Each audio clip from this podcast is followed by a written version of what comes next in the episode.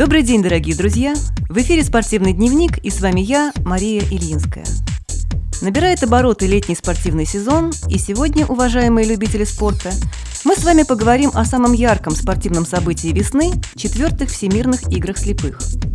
Начинаются они в Турции 1 апреля, и в течение 10 дней мы с вами будем иметь удовольствие наблюдать за спортивными баталиями лучших незрячих и слабовидящих паралимпийцев мира – Буквально пару дней назад в Анталию вылетела часть нашей российской спортивной делегации. Это легкоатлеты, у которых в Турции начался подготовительный к играм учебно-тренировочный сбор. А основную и самую многочисленную группу наших спортсменов мы провожаем в Шереметьево 1 апреля. Всего на игры вылетают 139 российских атлетов. Что же это за всемирные игры слепых? Так вот, этому крупному спортивному форуму уже 13 лет – Проходит он раз в 4 года. Впервые игры прошли в Испании, в Мадриде, в 1998 году, и в них участвовало 719 спортсменов из 71 страны. В программу входили соревнования по легкой атлетике, плаванию, дзюдо и голболу. Следующие, вторые по счету всемирные игры, принимала Канада и прошли они в 2003 году в Квебеке. Тогда в программу соревнований, кроме вышеперечисленных видов, вошли велоспорт и пауэрлифтинг. Правда, на третьих играх в Бразилии в 2007 году велоспорт из программы соревнований убрали. Зато появились мини-футбол Б1, напомню, что это футбол для тотально слепых спортсменов, и футзал Б2, Б3. Это футбол для спортсменов с остатком зрения. И вот именно в Бразилии, в Сан-Паулу, наши спортсмены показали блестящие результаты. На этих играх мы одержали очень убедительную общекомандную победу, переиграв своих именитых соперников из Белоруссии, Бразилии, Китая, Кубы и других стран. А ведь в соревнованиях принимали участие сильнейшие атлеты из 75 стран.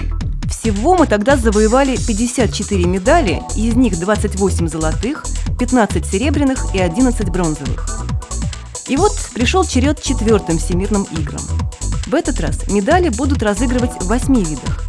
Это традиционно легкая атлетика, плавание, дзюдо, пауэрлифтинг, голбол, мини-футбол Б1 и футзал Б2, Б3. И еще к ним добавились шахматы.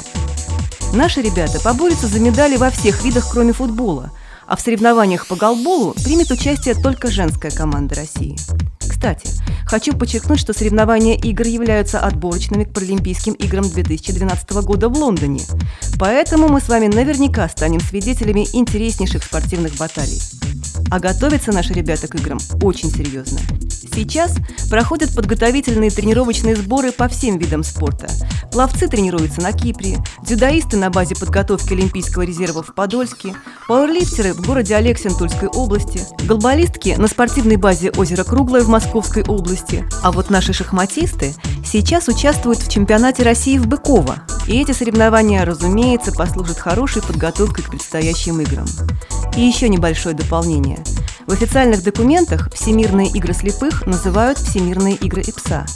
ИПСА – это Международная ассоциация спорта слепых. Она была создана в 1984 году и, как вы понимаете, является организатором Всемирных игр слепых. Всероссийское общество слепых – полноправный член Международной ассоциации спорта слепых ИПСА с 1981 года. А теперь вернемся к программе игр. Как всегда, очень красочная и запоминающаяся церемония открытия четвертых Всемирных игр состоится 3 апреля. Предшествующие ей дни спортсмены пройдут спортивно-медицинскую классификацию, подтверждающий класс, в котором они будут выступать. Как вы, наверное, знаете, соревнования среди инвалидов по зрению проходят в трех классах – B1, B2 и B3. Спортивно-медицинская классификация не совпадает с группами инвалидности и имеет свои особенности присвоения класса. Более подробно о ней мы с вами обязательно поговорим на страницах спортивного дневника в другой раз. Начиная с 4 и до 10 апреля будут проходить сами соревнования, которые завершатся 10 апреля торжественной церемонией закрытия четвертых Всемирных игр слепых 2011 года.